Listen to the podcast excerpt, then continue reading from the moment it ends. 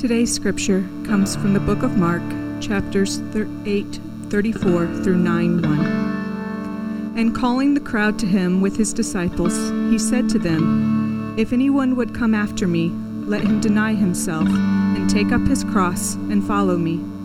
For whoever would save his life will lose it, but whoever loses his life for my sake and the gospel's will save it. For what does it profit a man to gain the whole world and forfeit his soul? For what can a man give in return for his soul?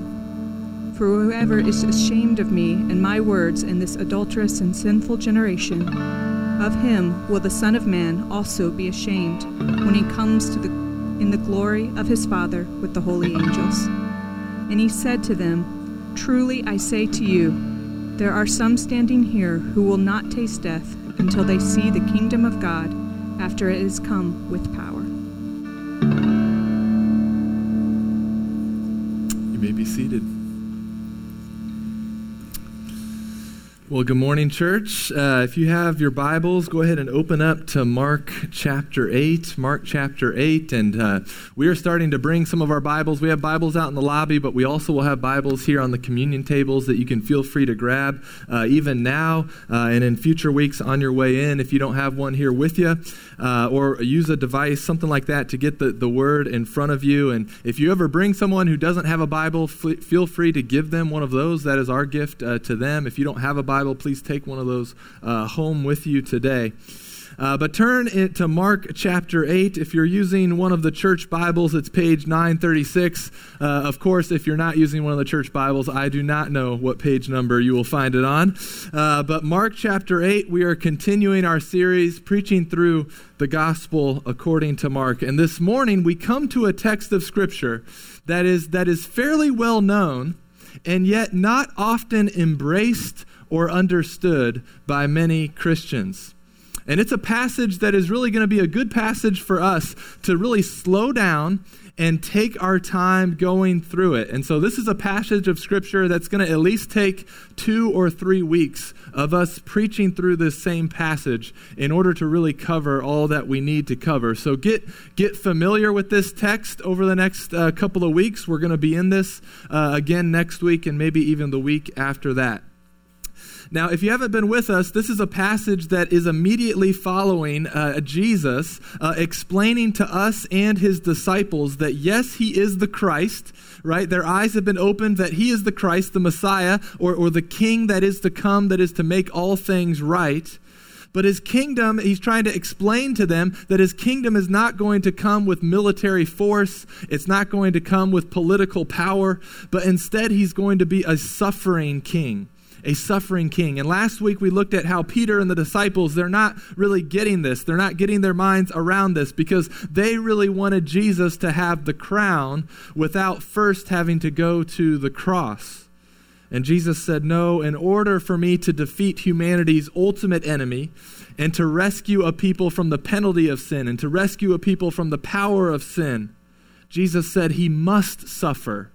He must be rejected and he must be killed. But he also then gives us hope in that passage from last week because he promised us that in three days then he would rise from the dead. And it is through his suffering, it is through his rejection, and it is through his execution that we have now come to know true forgiveness, true love, and true life. That's what we talked about last week. And now we arrive at verse 34 as ones who have experienced true forgiveness, as ones who have experienced true love, and as ones who have experienced true life, we now look at what true discipleship really looks like. What true discipleship really looks like. Now, discipleship is kind of one of those churchy words that we don't really use much outside of the church.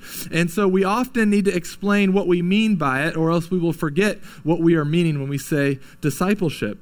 It's important for us to understand this word because it was this idea of discipleship is a part of the Great Commission. So, Jesus, after his resurrection, just prior to his ascension up into heaven, he commanded his disciples and he commands us to go, therefore, and make disciples of all nations. And whether you realize it or not, it's pretty cool to think about this that that is what we are doing. With a grace driven effort, we are striving to make disciples here in Franklin, Indiana. Isn't that cool to think that this is a part of what Jesus was talking about 2,000 years ago in Galilee when he said, Go to the nations and make disciples? He had Franklin, Indiana as a part of that in his mind, and that is what we are seeing carrying out today. We are desiring to be disciples who make disciples. We are part of the disciples going to the nations. And yes, we must not neglect international missions. We must not neglect sending people to the, the, the uh, to the nations, excuse me. But we must not also romanticize international missions and forget that that is what we are to do here and now in Franklin, in Johnson County. We are to be missionaries on mission to make disciples. But that phrase, discipleship, to go and make disciples, it can be an intimidating phrase, right? Because it's not a phrase we use in other aspects of our life, it can be an intimidating phrase. And so instead, most Christians just say, well, I'm not going to do anything about that. I'll leave that up to the professional Christians. I'll leave that up to the pastors or the missionaries. That's not my job. That's the job of someone who's, who's professional at it or gets paid to do it.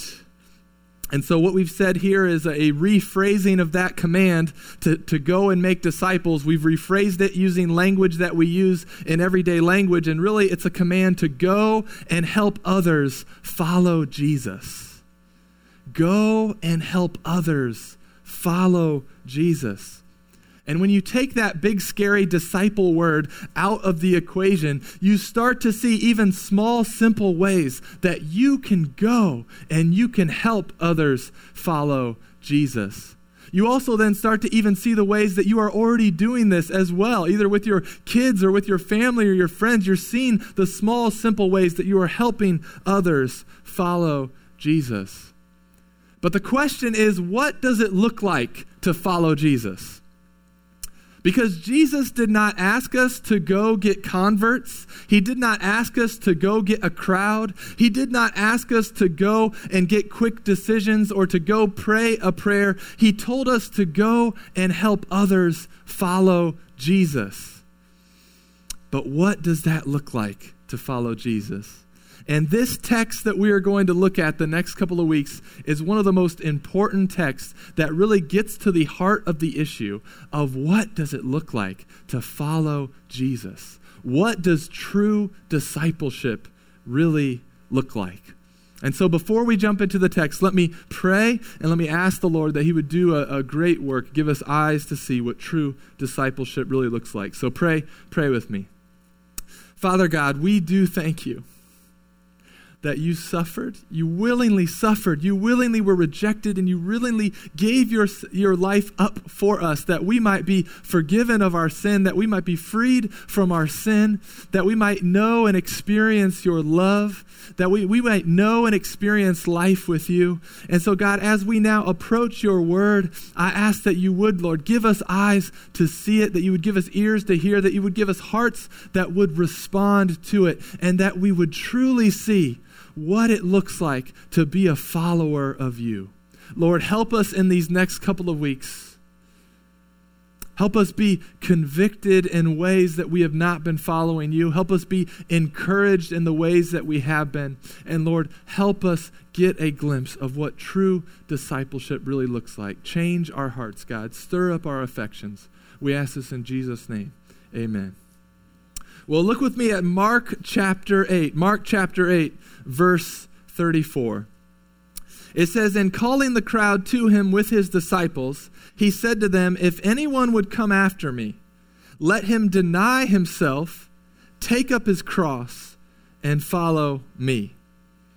His disciples are with him, and he calls the crowd to him as well. He says that if anyone would come after me, if anyone would be my disciple, this is what true discipleship is going to look like, okay? Number one, he says, let him deny himself. Number two, he says, take up his cross. And number three, he says, follow me. This is what true discipleship looks like. Deny yourself Take up your cross and follow Jesus. And then in the following verses, Jesus gives us the reasons why we should do these things. So look back at Mark 8, okay? Verse 34 is the command, and the next four verses give the reasoning why. And they all start with the word for. We got four fours coming up explaining this command in verse 34. So look at verse 35. For whoever would save his life will lose it, but whoever loses his life for my sake and the gospel's will save it. Verse 36 For what does it profit a man to gain the whole world and forfeit his soul? Verse 37 For what can a man give in return for his soul?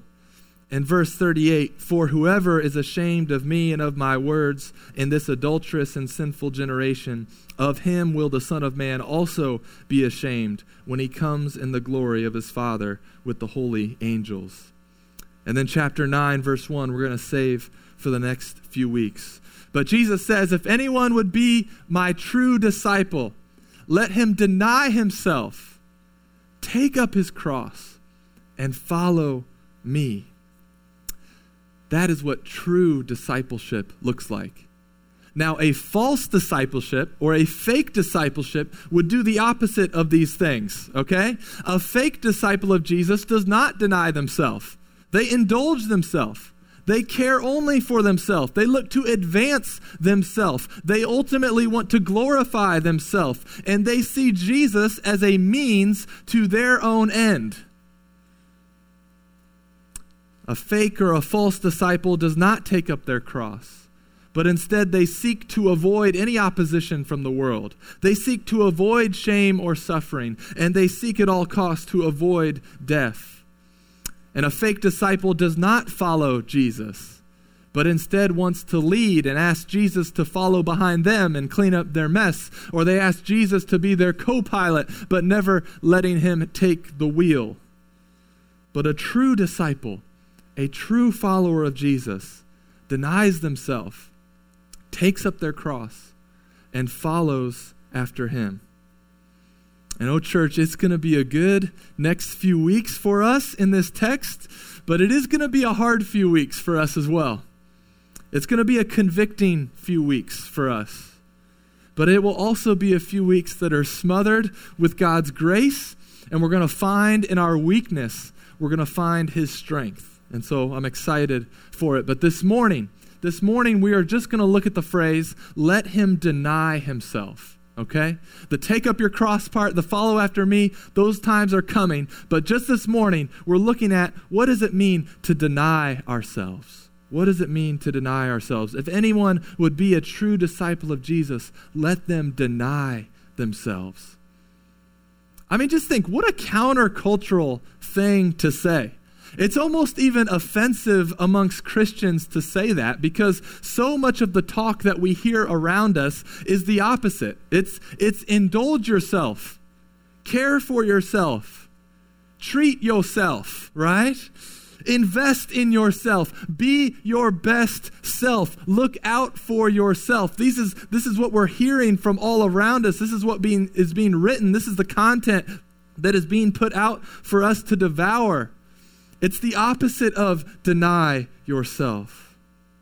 And Jesus says, No, if you're going to follow after me, you must deny yourself. You must deny yourself. That word deny, it's the same word that we see used in Mark 14 when Peter denied Jesus three times.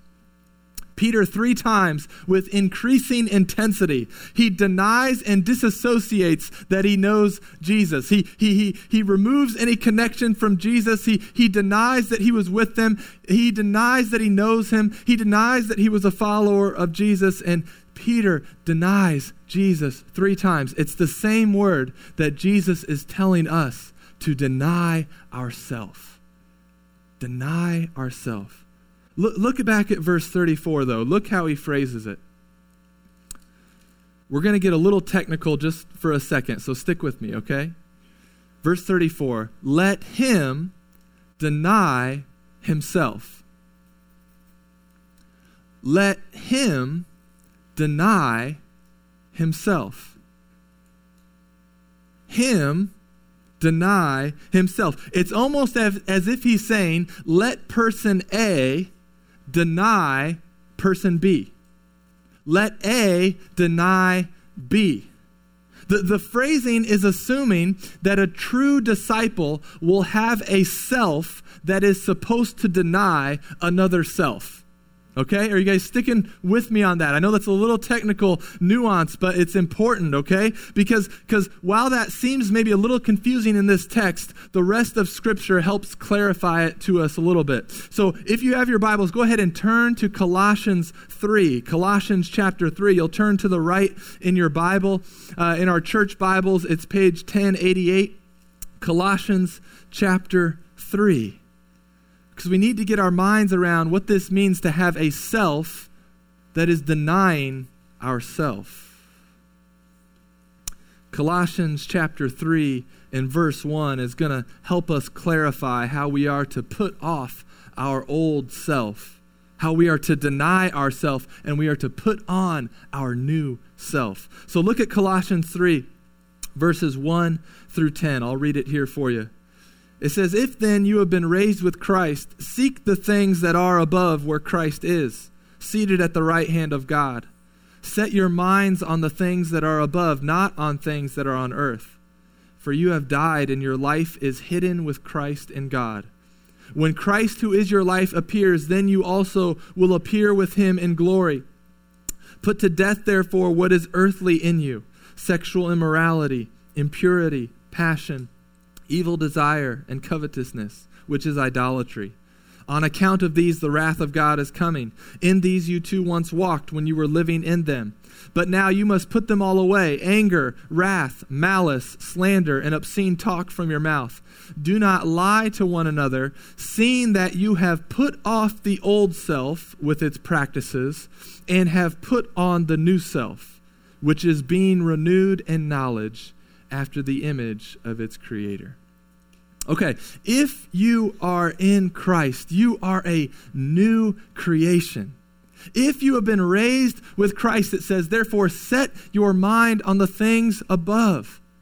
Deny your old self Deny the sinful flesh in you that desires what, what the text is saying here sexual immorality and impurity and passion and evil desire and covetousness and idolatry. Like, deny the old self that desires anger and wrath and malice and slander and obscene talk. It says, don't lie. Put off the old self.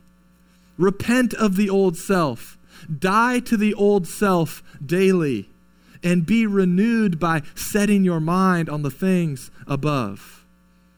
So turn, turn back now to, to Mark chapter 8. Mark chapter 8. It says, If anyone would be a true disciple of Jesus, let them deny themselves now, not only does deny ourself mean to deny our old self and our sinful desires, but it also means to surrender control of our lives to Christ. It's the posture of surrender when you deny yourself. You see, fake disciples and fake and false discipleship which, by the way, we can all be prone to. So when I talk about those things, if your first thought is to think about another church or another Christian, it shouldn't be, okay? This is a word that God has for this church and for us as a people. And so we can all be be prone to kind of this false discipleship. So don't let your mind think about others first before you examine your own heart, okay? But listen, fake disciples do not want to surrender control of their life to Christ. They want to let him into to some rooms of their house, but they don't actually surrender control of their whole house to God. Fake disciples want Jesus to be a supplement to their life.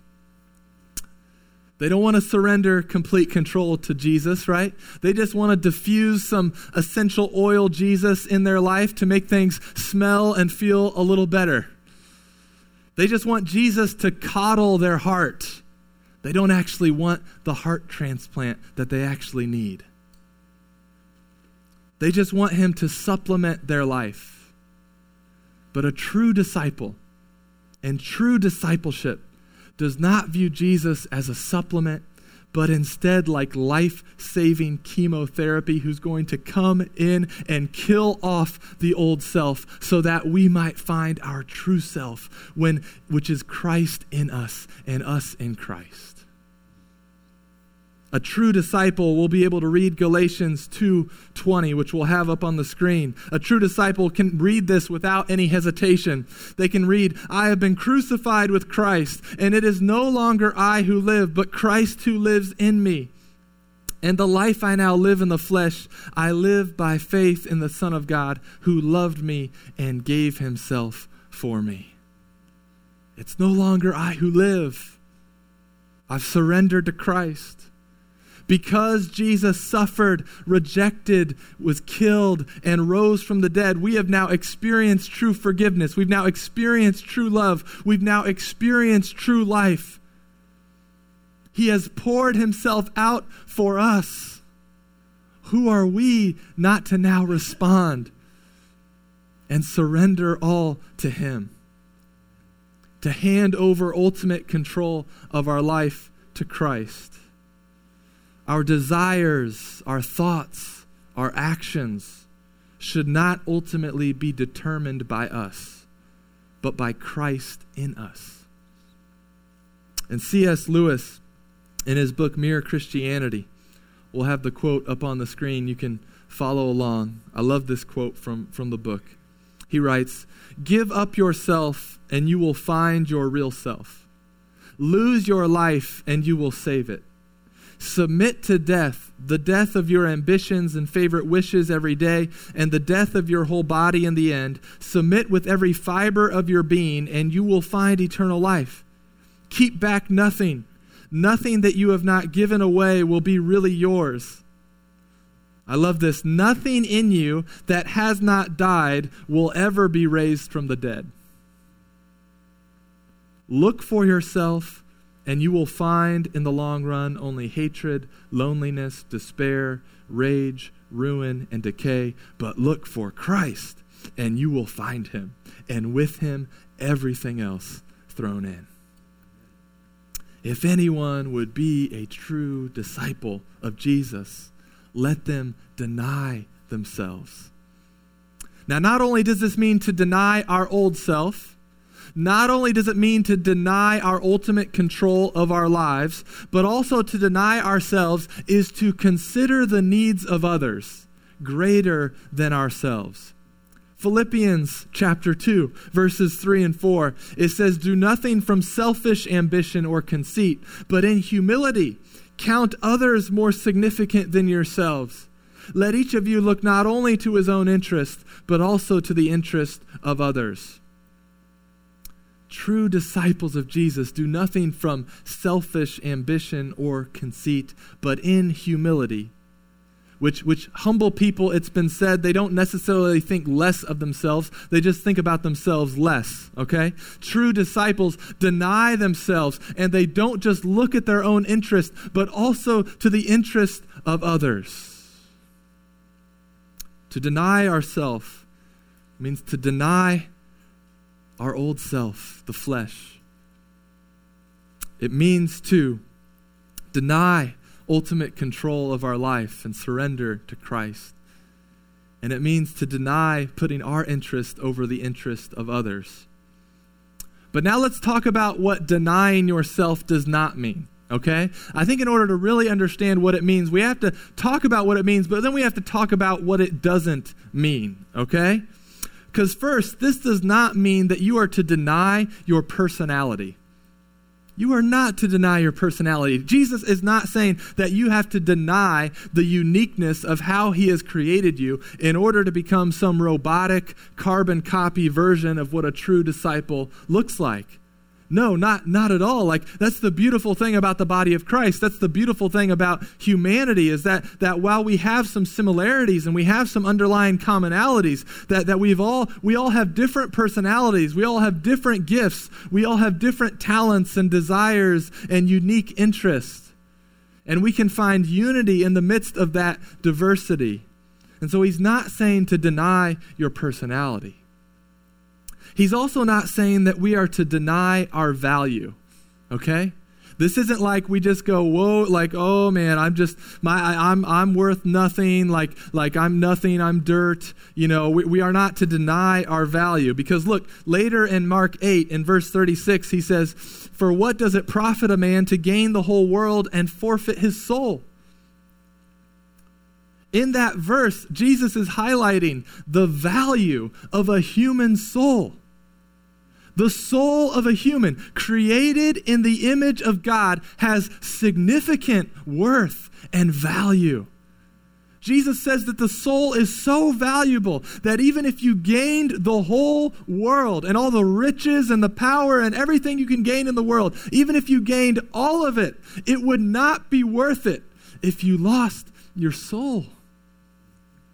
And your soul is of so much value and worth that Jesus willingly suffered and willingly was rejected and willingly gave up his life in order that your soul might be rescued from the penalty and the power of sin. And so Jesus is not saying to deny your value. You have significant worth and value as being an image bearer of God. But also, our value is so often in our culture determined by how we perform or what we achieve. That's how we feel valuable. That's how we feel worthy, right? A lot of times we falsely believe it's, it's based upon our performance, it's based upon what we achieve. So in our culture, it's all about how much money you can make. It's about how many possessions you can collect. It's about how much power or control or status that you can acquire. And that's what determines your value. And we even let this performance based system kind of creep into the church and amongst Christians, right? Like if we if we do this, this, and this, then we feel like we are a good Christian. If we if we prayed this and read this and went to this small group and went to this church, then we feel like we have value as a Christian. But when Jesus says deny yourself, he's saying deny that performance based value system. Deny what you have looked to to give you value and to give you your identity. And listen, the beautiful, the freeing thing in that is by denying that, by denying finding our value and identity in how we perform or what we achieve, it frees us to follow after Him as a true disciple and find our identity, our value, and our worth in Christ alone. And so Jesus is, He's not telling us to deny our personality.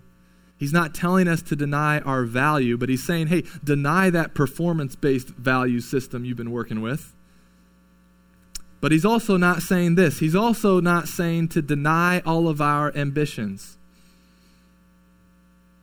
Following after Jesus and surrendering control to him. This does not mean that you become some complacent person who has no goals, desires, or ambitions in life. Many of you have ambitions and goals and things that you would like to do and see accomplished in your lifetime, and praise God for those things, okay? So listen, ambition is not the problem. Ambition is not the problem. We need more Christ followers who are ambitious for the glory of God. But you see, what happens is because of our sin, because of our sin, our ambition has caused us to turn in on ourselves. Which that's the natural thing that sin does. In any area of your life, what sin is going to do, it's going to cause you to turn in on yourself. Now, the gospel frees you to turn outward, but sin will always cause you to turn inward.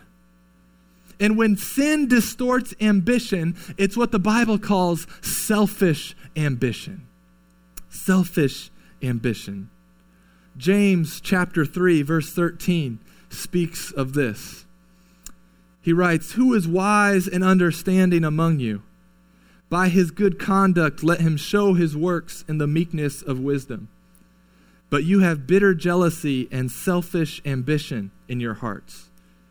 Do not boast and be false to the truth."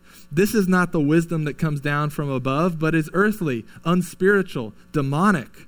Verse 16 For where jealousy and selfish ambition exist, there will be disorder and every vile practice.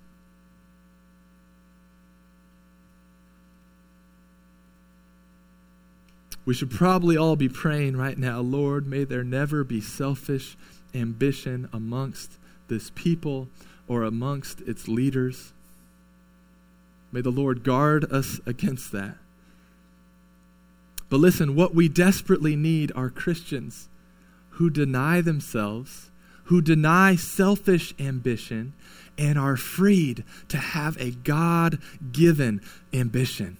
To have an ambition that God places on their heart to see the glory of the Lord proclaimed and to go forth into the world. Okay? So listen, ambitious Christian. If you are one of these people who have goals and you're driven and you're ambitious, it's okay. Don't let your sin, though, turn you on, uh, inward on yourself. Okay? It's okay to have goals. But have your goals caused you to turn inward or outward? To diagnose if your ambition is sick with sin, I would ask Has it caused you to turn inward or outward?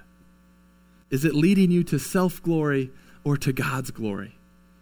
You see, it's okay to have goals. I have goals. Uh, recently, I've been better at like writing out yearly goals, and then I break those down into quarterly goals, and then that's what helps me determine what my goals for the week are and what my goals for the day are. And so I've been trying to get into that practice. It's helped me not get so caught up and tangled with what has to be done today that I lose sight of the big picture of things that I want to see done in the next year or so. Nothing's wrong with that. Nothing's wrong with having goals and ambitions, but true disciples of Jesus hold those goals and ambitions with open hands. We hold them with open hands. It's a posture, again, of surrender. Proverbs 16, verse 9 which every time I read one of the Proverbs, I always think, why am I not reading Proverbs more often? So I'll ask you the same question. Like, why aren't you reading Proverbs right Why are you listening to me instead of reading Proverbs? Okay, Proverbs 16, verse 9 says, The heart of man plans his way, but the Lord establishes his steps. And this is this is what I often find. Like when God places a God-given ambition or call on my heart, I pray about it and I start pursuing it.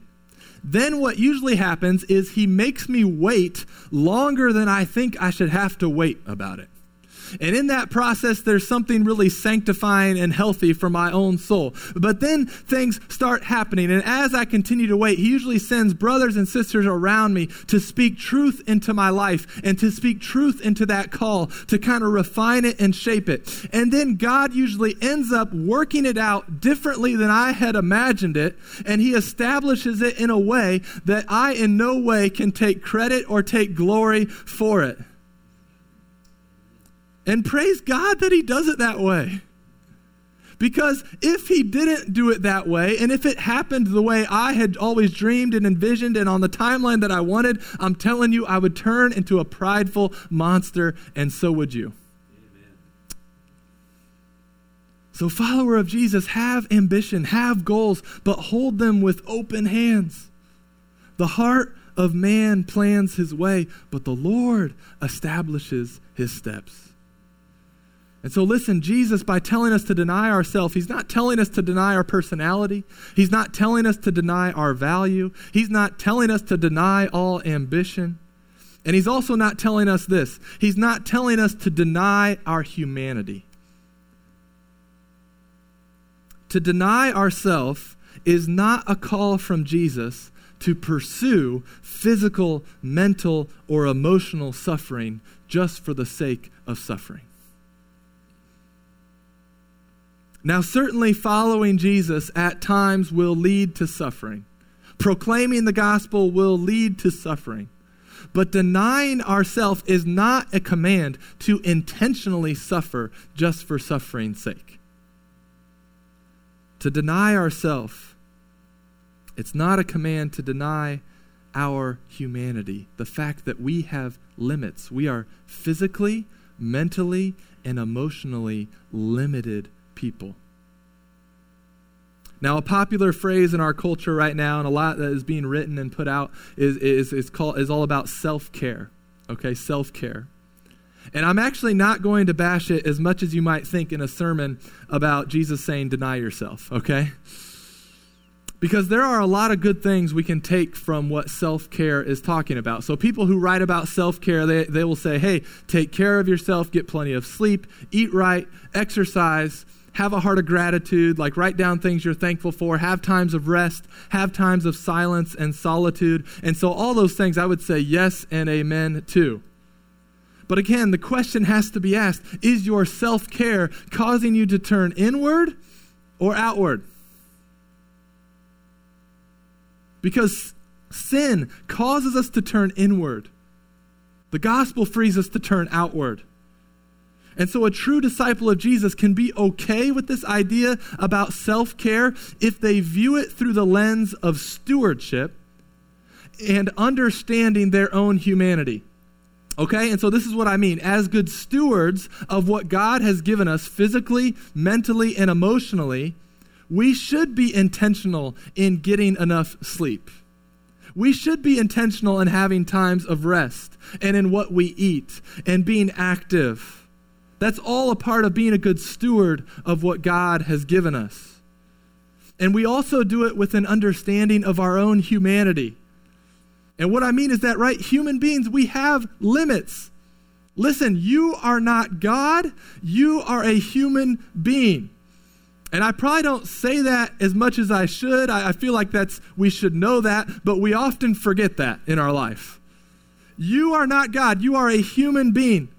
And so, because we are not God, because we are human beings, we have limited abilities. But listen, those are God ordained limits that you have. That's for all of you who get frustrated with your limits, but you want to talk about the sovereignty of God, right? These are God ordained limits in your life. We have to rest and sleep. God doesn't. We have to.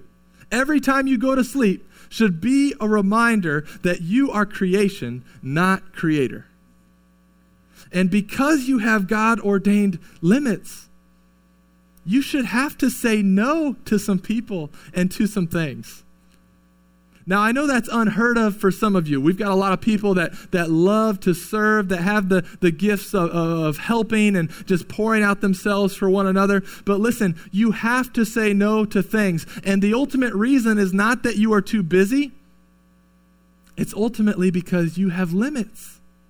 We as human beings, we have limits to our time and to our energy and to our mental and emotional capacity. We lack the ability to be in two places at once like God does. And so, listen, denying yourself does not mean you must deny your humanity. We are to be good stewards of our physical, mental, and emotional health. So let's let's recap here and then we'll we'll wrap up, okay? If anyone would be a true disciple of Jesus, let them deny themselves. This does not mean that we are to de- deny our personality. It does not mean that we are to deny our value. It does not mean that we are to deny all ambition, and it does not mean that we are to deny our humanity. But this does mean that we are to deny our old self. That we are to deny ultimate control of our lives and have a posture of surrender. And this does mean that we are to consider the needs of others greater than ourselves. And Jesus says that true disciples deny themselves. Now, to disobey this, to reject this, to do the opposite of this, is fake or false discipleship. I'm going to have you turn just to one more passage in Matthew chapter 7. We're going to close with this. Matthew chapter 7, it's page 901. And uh, Joshua and Tim, you guys can go ahead and come on up. We're wrapping up. But Matthew chapter 7. And as you're turning there, last week in Nigeria, there was a three story building that collapsed. The top two floors of the building housed a school. At least 10 children were killed, 37 others were pulled from the rubble. And it's a horrible, sad event to see that happen. We should be praying for those families and everyone involved and affected by that building collapse. I mean, just imagine, like, imagine putting yourself in the shoes. Parents, like, sent their children to school that day and watched their children enter into the walls of that school, fully trusting that the walls of that building would hold. By sending their kids into that school and into that building, they fully believed that the walls of that building were true and strong and they were going to stand for the entire day. Now, it's not known what led to that building collapse, but you see, building collapses are not uncommon in Nigeria because construction regulations are not properly enforced. And so, where construction regulations are not enforced, you can disobey the regulations and you can take shortcuts and you can save money and you can build walls that look like they're the real deal. You can build walls that look like they are true and strong, but they are actually false, fake walls that are going to fall at some point. They look like they would truly hold up but in the end, they are fake. They're eventually going to collapse. People are going to get killed. People are going to get hurt. And, church, the same is true of fake disciples. People who call themselves Christians, but who do not deny themselves, who do not take up their cross, who do not follow Jesus they can have the appearance of being a disciple, but without obedience to Jesus, they are essentially fake and collapse is inevitable. Now look at Matthew 7, verses 24 and 27. It says, Everyone then who hears these words of mine and does them will be like a wise man who built his house on the rock. And the rain fell, and the floods came, and the winds blew and beat on that house, but it did not fall because it had been founded on the rock. And everyone who hears these words of mine and does not do them will be like a foolish man who built his house on the sand. And the rain fell, and the floods came, and the winds blew and beat against that house, and it fell, and great was the fall of it. Now, that passage, if you grew up in church, that passage often gets read very lightly and flippantly because we've turned kids' songs into it, right? Don't build your house on the sandy land, right? It's like a fun, upbeat passage of Scripture. But listen, when you read it with fresh eyes, when you read it with eyes that just heard about the building collapse in Nigeria and children dying, when you read it in that regard, when a house falls, when a building collapses, People die. People get hurt. Churches get hurt. Families get hurt. Marriages get hurt. Kids get hurt. And Jesus says that if anyone would come after me, they must deny themselves. They must take up their cross and follow him. And then he says in Matthew 7, he says, If anyone who hears these words of mine and does not do them will be like the foolish man who built his house on the stand. And when the storm comes, those walls are going to collapse. And so don't build your life, your family, or your church with fake walls, with fake discipleship. Ask the Lord to help you obey his words. And may his grace be upon us even now to empower us to obey his words. And I, my prayer is that even now, any fake disciples that are hearing this would be convicted this morning and start to truly turn to follow after Jesus. Listen, the one who, who emptied himself for us, he, he willingly suffered, he willingly was rejected, he willingly offered his life up for us. He poured himself out for us. Who are we not to then pour ourselves out for him? Who are we not to deny ourselves and surrender control to him? Church, that is when true life is found. When Christ is in us and we are in Christ, there is great joy and delight in being a true disciple of Jesus and following after him. So may these next few weeks, may we ask God to help us deny ourselves, take up our cross, and follow him. Let's pray.